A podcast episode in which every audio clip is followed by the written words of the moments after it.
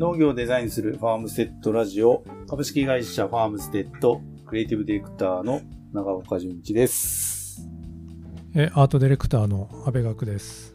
よろしくお願いします。えーこの番組は、えー様々な感染症の影響をはじめ、不安定な世界情勢、気候変動、少子高齢化など、様々な問題が近年、農と食と地域に関わる仕事に深刻な影響を及ぼしています。そんな中、デザインによってブランド価値を高めるという取り組みは、こうした危機をどう乗り越えられるのかということを、みんなで考えていく番組です。はい、なんか、ちょっとち変わった。変わったね。変わった。はいそして長くなった。新新年、新しい年になったので、ちょっと変わりました。うんだんだん長くなるシステムが、はい。ちょっと変わって、はい。また新たに行きます。お願いします。はい。じゃあ今日も、もうね、1月もあっという間にもう、終わり。終わり、ね終わりですね。はい。12分の1がもう終わります。いやー、いや。いやいやいやいや。近況から、どうですか？最近。うーん、なんか、あっという間に1月が終わってしまった感がありますね。うんなんかね。うん。まあね、お正月休みもあって、実際1週間ぐらいは、そんなこんなで、いつもよりは稼働は少ないかもしれないですけど、とは言いつつも、とは言いつつも、あっという間に1月が終わりますが、僕はね、結構1月、公演が多かったですよ、すごく。おかげさまでっていうか、お声掛けいただいて。どんなとこ行ってたんですえーっとね、地元北海道の旭川は1月の2週目かなあ、あの、それはさ、あの、振興局さんっていう、えー、上川総合振興局の務課さんからです。お依頼いただいて、かはいはい。えー、講演と、あと、うんと、地域の方々とのパネルディスカッションということで、実際の実例かな？あのー地元の生産者の方、お三方、壇上に上がっていただいて、で、共に、まあ、観客、観客じゃないや、来ていただいた参加者の方と一緒に共にブランドのこと、ブランディングのことを考えるっていうパネルディスカッションをやったり、あとは、そうですね、あと、うんと、今年に入ってからも、あの、伝え書店さ はい。ん。はい。で、えー、応援を、えー先週かな？福岡の糸島にある、九大糸伝え書店さんということで、まだ1年ぐらいの新しい伝え書店さんなんですけど、これはなんだ？福福岡の市街地からちょっと離れてんですそう、ですかほんと糸島なので、えっとね、電車で30分ぐらいですかね。で、九州大学が、まあ、最寄りなんですけど、もうなんかすごい最近、あの、九州大学の周りがすごい開発されていて、へえ、そう、なんかベッドタウンもそうだし、まあ、大学生がたくさんいるっていうことで、あの、すごく、あの、新しい雰囲気。ど。を感じる場所。所でして、学生さんも多かったんですけど、あはの、そこで、中田農場の坂本社長と、えっと、セミナーをやって、それからあの、一緒にパネルディスカッションかな。やって、あとあの、船方農場さんの、うんと、プリンと、えっと、チーズケーキもう一日限定のポップアップショップっていうことで、うんあとーうん、すごくあの、人気で、えー、おかげさまで全部持ってきた分は完売したということで、ありがとうございました。い。いいですね。そうやって物がああるとね。なんかやっぱり、えー船方農場さんの社長と担当の方も実際来て、うんな。んかね、あのー、伝え書店さんのインスタグラムでイベントのこと告知され、してもらってたんですけど、はい。あのー山口県出身の方が結構来られたということで、へえ。うん。で、やっぱりなんか農場に行ったことあるっていう人もいたみたいで、あなんかそういう、こう、つながりっていうかコミュニケーション取れるっていうのはすごく、あのー地道なというか、ことですけども、すごく、あの、深みがあるっていいんじゃないかなと思ってですね。そんな機会になりました。なるほど。はい。あと同じ、その前日かな福岡で、えっ、と、スタートアップカフェという起業を目指す方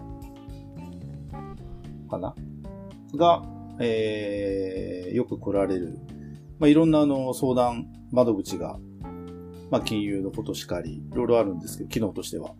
うんまあ、そこでこうデザインとかブランディングっていう考え方が、そのね、起業をするにあたってどういうこう考え方をしていったらいいのかっていうことをちょっと一つテーマに講演をしてですね。で、その時も、えーっと、な、10名以上来ていただいたんですけども、これから起業を目指す方とか、いたんですけど、なんかその方の、うんと、お一人の中にですね、実家が福岡のちょっと田舎、片田舎でお茶を作ってるっていう方がいて、うん。で、そのお茶の、まあ、ブランディングをどうやったらいいのかっていうのをずっとこう、悶々としていて、たまたま、あの、情報でキャッチしたんで、聞きましたっていうことで、ご挨拶いただいた方がいて、へえ。うん。まあ、なんかそういう具体的な取り組みになっていくのはすごくいいなぁと思ってですね。なるほど。はい。すごくポジティブな方、皆さんいらっしゃってありがとうございました。なのでまたいろんなところで新しい、まあ、出会いっていうか、また新年新しくね、変わって、こう、いい感じでスタートしたんじゃないかなと、やっぱりリアルな出会いはいいですね。うん思っていた近況ですが、なるほど。はい。どうですか、最近は。えーっとね、あ、そうだ。これを聞いてる人に、あのーちょっと聞き聞きたいというか、こんなの知ってますか？っていうのを聞きたいことがあって、きっとこのラジオ聞いてる人、あの農家の方も、まあまあいらっしゃると思うんで、最近聞いたんですけど、熟成米って知ってます？熟成米、米。米。いやそれ何かっていうとあのもみをつけたまま保管しておく。あの精米して、あのーしてしまうとあの米ってあの品質がかなりあの保管していく間に落ちていっちゃうじゃないですか。米になっちゃうじゃないですか。なんだけどもみをつけたままだと品質が落ちないらしい。まあただそそれすごい手間がかかるんでみんなやらないんだけどももみをつけたままきちんとした保管方法で保管をしておくとうん。あの品質が落ちる逆で熟成して美味しくなるらしい それを熟成米って言うんだけどそれって本当にあって本当なのかなっていうのをね。で、まあこれは聞いた話聞いた話でそういうものがあるんですよって聞いたんだけど今まで聞いたことがなくてへえーと思って。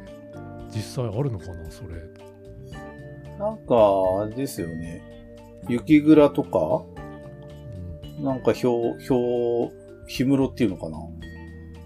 そういうところでなんか、そういうことをやってる方はいるみたいですよね。団体というか。だからポイントはもみをつけたままうん。で、えー保管と。うん、でこう出荷するというか出す時にあの全部精米わざわざして出すみたいな、うん。まあそういうまあそういうすごく手間のかかる方法らしいんですけど、うん。まあ、それをやるとそのねこう保管してる間に熟成がかかってより美味しくなるって聞いたんだけどえ本当かなこれ、うん。なん食べたか、ことないしじゃがいものように、そういう、と糖化現象になるんですかね。なるのかうんなじゃがいもみたいにね、うんなるんですかねうんだからもしこれ知ってる方いたらぜひうん。あの教えてくださいと思って、はい。情報、情報をぜひお寄せください。求む求む、はい。食べたことあるよとか知ってますみたいな。はい。うん、私やってますっていう人とかねはい。はいお願いしますはい。そんなニュースを見た今日この頃、はいはい、っていう感じですね。はい。えー、今日はね、はい今日のテ本題ーマは、ちょっと出張、久々出張レポートにしようかなと思っていてですね。はいはい。えーっと、昨年12月ですね。えーっと、うん中下旬かな。えーっと、二人でね、えーっと、極寒の地、モンゴルに、あるちょっとプロジェクトで、えー、5日間行ってきました。来ましたね。うん。ちょっとそのモンゴルのレポートを、ちょっと紹介しようかなとはい。思ってます。モンゴルは今回初めてでしたか？僕は初めてでしたけど。僕も初めてです。初めてです。はい。えーっと、行き方はですね、えーっと、成田から直行便が、ウランバートルですね、首都のウランバートルまで、だいたい行きは、どのぐらいだったかな ?6 時間 ?7 時間？6時間ぐらいかな、うん。えーっと、航空会社が2社あって、えーっと、それぞれなんか曜日を変えて、毎日しゅあの運行してるわけじゃないんですけども、えー、直行便が出てます。そのうち1社の方で、えー、夕方かな？行って夜、まあ、まず署に着いたということで、なんかモンゴルのイメージで行く前ありましたか？ビーバン。うん。最近、ホットな、今、今、モンゴルといえば。うん、ホットな。です。うん。いや、なので、慌ててみ、あの、見逃し配信で見ていったんですけど、はい。まあ、やっぱモンゴルといえばね、あの、大草原で馬が走っていて、みたういん。な。放牧、うん。あの、ゲルみたいな。うん。っていうか、それしかないみたいな。そうですね。そもそも、ほとんど何もわかんないうんですよね。うん。まあ、直行便で、まあ、その飛行機もね、やっぱりこう小さくて、国内線じゃないかっていうぐらいの期待でしたけど、いや、びっくりしました。帯広行くのと同うんじ飛行機。うん国際線とは思えない期待で。国際線であの 大きさはうんななかなかないんじゃない、うん。なんか二人とも、あれですね、えっ、と、コロナの、が、状況がまた明けてから初めての、なかなかね、海外行こう行こうって言いながら行けずにいたんで、それ以降、あの、初めての海外でしたけど、まあね、話には、あの、いろいろ聞いてはいたものの、あまりにね、もうスムーズで、成田空港の、あの、出国審査なんかもかなり変わっていて、かなりスムーズな出国だったり、もう機械ですからね。人じゃないんだもんね。あっという間に、まあ、スタンプは別に押しても押さなくてもいいみたいな感じ。うん。うん。意外とスムーズに、えー行きましたが、まあ、な、あー成田から、成田のね、エア、あの、全然余談ですけど、JAL のラウンジが使えたんですよ。系系列だったので、あのーダイヤモンドプレミアラウンジが、まあ、ステータスでいただいていたので、ちょっとどんなもんかなと思って行ってみたんです、ちょっとだけね。まあ、時間もちょっと夕方で、すごい中途半端な時間だったんで、全部あの、食事のところが空いてるわけじゃなかったんですけど、なんかね、前よりどうなのかなちょっと物足りない感じでした、なんかね。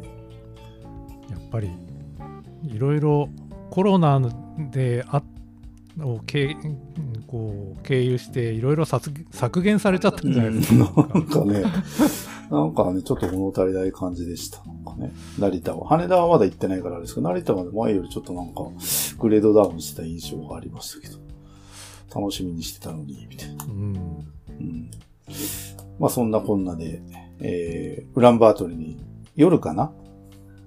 確か、あれは、まあ実際1時間ですね、モンゴルは。そうですねそう。なので、えっ、と、1時間戻る。ね。で、夜の、まあ、8時、9時ぐらいに着いたわけです。えー、まあ、迎えにね、現地の方が迎えに来ていただいていて、その車で、えー、空港からウランバートルの市内までは、だいたい30分ぐらいでしたっけ、あれ。そうですねそれぐらいだったかな、ね一歩空港を出た途端、まあ、天気予報で天候なり気温は見ていたものの、ついて、多分あの時マイナス30度ぐらいあったんじゃないかな。いやあったでしょうね いやいや、さすがに僕らも極寒の地で生まれ育って、マイナスさすがに30度はちょっと、なかなか経験したことがない寒さでした。どうでした？いや、未知の寒さでしたね。もう 5, 分5分ちょっと耳出してられないぐらいですね。ね北海道で、ま、マイナス20度とかはあるけど、それだって朝の一瞬じゃない、あれ。で、しかもそんな時間に絶対外出ないじゃないですか、北海道で。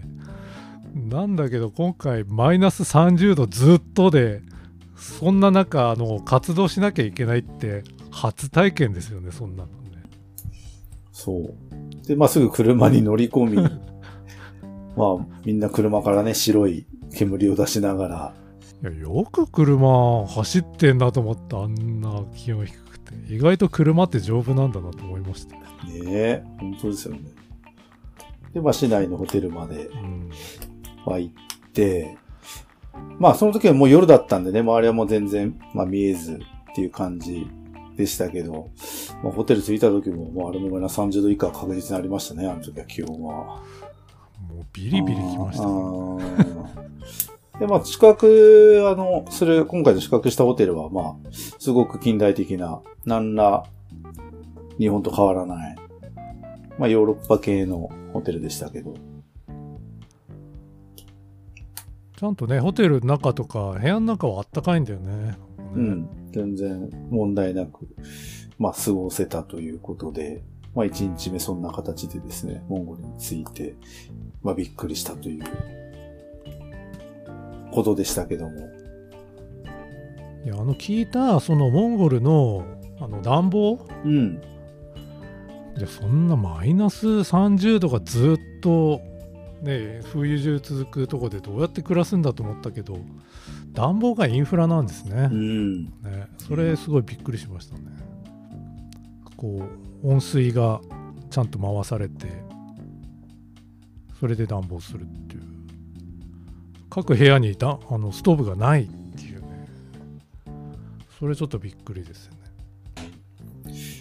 まあ、着いて、まあ、その日はね、あのー夜も、まあ、比較的遅かったので、まあ、そのまま就寝という形で初日終わりました。はい。まあ、モンゴルに行った、初めて行った、まあ、周りもね、暗かったんで全然様子は見えなかったですけど、まず到着したという感じのモンゴル。まず、1回目出張レポート。何回か続けようかな。こっから続くの？何回か続けようかな。はい。めっちゃ続きそうだな。はい。1は回目でここで終わりってことは。い。はい。ちょっとこの本格的な活動2日目からいろいろあの視察等、えー、に行くんですけども、本格的な、えー出張レポートはじゃあ次回ということで、はい、ということにしたいと思います。はい。まあ今日皆はい。しお楽しみに。はい、はい。えーっと、あとそうだ、最後最後、ちょっと告知はい。しようかな。えーっと、えーっと、ギフトショーですね。2月、はいその時期が来ましたね。はい。2月の6日火曜日から8日、えー、木曜日までの3日間ですね、東京ビッグサイトで、えー、私たち企画のファームセットプレゼンツということで、えっとね、今回はミートザミルクファーマーズという企画を私たちがプロデュースしてですね、えー、出店ブースを構えることになりました。出店ブースというか、まあ、主催者さんからの、えっと、ご依頼もいただいて、えーブースを、えープロデュースするということをやり、や、やることになりました。えーどういったちょっとね、企画かっていうのを簡単に説明をしたいと思いますが、えっ、と、私たちがね、あの、デザインブランディング担当している、えっ、と、全国4社さんの酪農生産者さんが今回、まあ、出展をされます。あのーまあ、昨今ね、あの、皆さんご存知だと思うんですけども、まあ、日本のね、ちょっと酪農業が、いろんなあの、飼料、飼料価格とか、燃料費、まあ、光熱費の上昇であるとか、あの、工事の販売価格の下落であるとかっていうことでですね、え状況としては結構厳しい状況に、まあ、あるということがニュースでもやら、あの、言われてますけども、えー、まあ、そんな中ですね、皆さんの、おふた私たちのために、まあ、日本の食の基盤を維持しようということで、えー、一生懸命生産を続けられております。まあ、その酪農の、えー、今の現状にちょっとフォーカスしようということで、えー、ね、今まで見たく当たり前に、まあ、新鮮な牛乳を飲むことができないということになってもいいんだろうかということの問題提起も含めて、えっ、ー、と、酪農家さん自らがですね、えっ、ー、と、牛乳を、芯を提供する企画を行いますと。今の現状であるとか、酪農のね、ビジョン、生産現場のストーリーなどを自ら生産者さんが伝えるということで、3日間開催をいたします。えー、2月6日火曜日10時から、えー、8日木曜日、最終日、あと、6日、7日は18時まで、最終日は17時までということ。東京ビッグサイド東展示棟ですね。えー、に、えー、私はブース構えておりますので、詳細は、私たちのホームウェブサイト、あと Facebook ページに告知をしていますので、えー、今回は山口県山口市船形農場さん、えっ、ー、と、北海道鹿追町カントリーホーム風景さん、えー、北海道瀬田名町平川牧場さん、北海道鹿追町中野牧場さん、合計4社の生産者さんが、えー、出店をされてですね、えー、農の今の現状を伝えると。えっ、ー、と、共に私たちのファームステッドブースも、えー、あります。えっ、ー、と、書籍第3弾農業デザインに伝える、えー、食と地域の課題を解決する方法の販売も行います。はい。えっ、とね、第1弾、第2弾の書籍も一緒に販売しますので、ぜひお買い求めいただきたいと思います。あと、あ、そうだそうだ。僕もセミナーをやります。えー、2月7日水曜日。16時から17時半ですね。これも東京ビッグサイト東展示場えー、東7ホール内ということで、えー、セミナータイトルがね、デザインで買えるヒット商品の仕掛け人に効く売上効果100%叩きじゃ、叩き出すブランディング術と。ちょっとプレッシャーのかかるタイトルになってますけど。おえー、すごい期待、期待の、期待が高まるタイトルだね。そう。余すことなくお伝えしますので。はい。これもあのギフトショーの、えっと、グルメダイニングショーのウェブサイトから申し込み、えー、できるようになっておりますので、もしお時間ある方はお申し込みをお願いいたします。はい。スタッフ、えー、うちのスタッフ、会場にもいますので、その他にも何かご質問等ありましたら、お気軽にスタッフまでお声掛けいただけたらなと思います。今回牛乳の試飲ができるんだよね。そう。あの、4社のね、牛乳、それぞれの牛乳を試飲で、まあ飲み比べもできますので。すごい、飲み比べ、飲み比べすごいな。うん。あの、いろんなね、牧場のスタイルが、まああるんですけども、それぞれの特徴が、まああと季節によってもね、牛乳の味、まあ違いますけども、それぞれの牧場の特徴もそういった部分でも感じてもらえるかなという企画になってますので。あこの4社はこだわり牧場ですからね。うん。はい。飲み比べ楽しみだな。うん。まあ、その他ね、それぞれの牧場さんで、えー、製造されているいろんな乳製品も、えー、試食等も用意されるということでしたので、えー、その辺もお楽しみに。えっ、ー、とね、入場パスはギフトショーのホームページからこれも、えー、ダウンロード等できますので手続きしてみてください。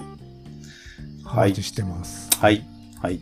我々も毎日じゃないんですけども会場いますので、えっ、ー、とね、僕は7日水曜日会場います。僕初日はいますね。はい。初日は多分確実にいると思うんで、はい。ぜひお声掛けください。はい。